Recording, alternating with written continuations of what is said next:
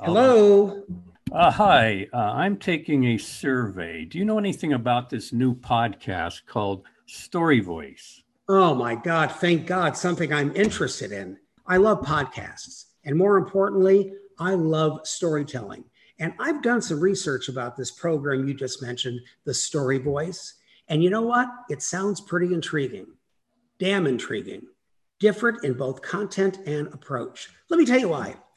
I've read that the people who'll be hosting the show are seasoned because they come from this long running series called So What's Your Story that was aired on KPFT, a Houston Pacifica affiliate, for 13 years. That doesn't happen. And get this, get this.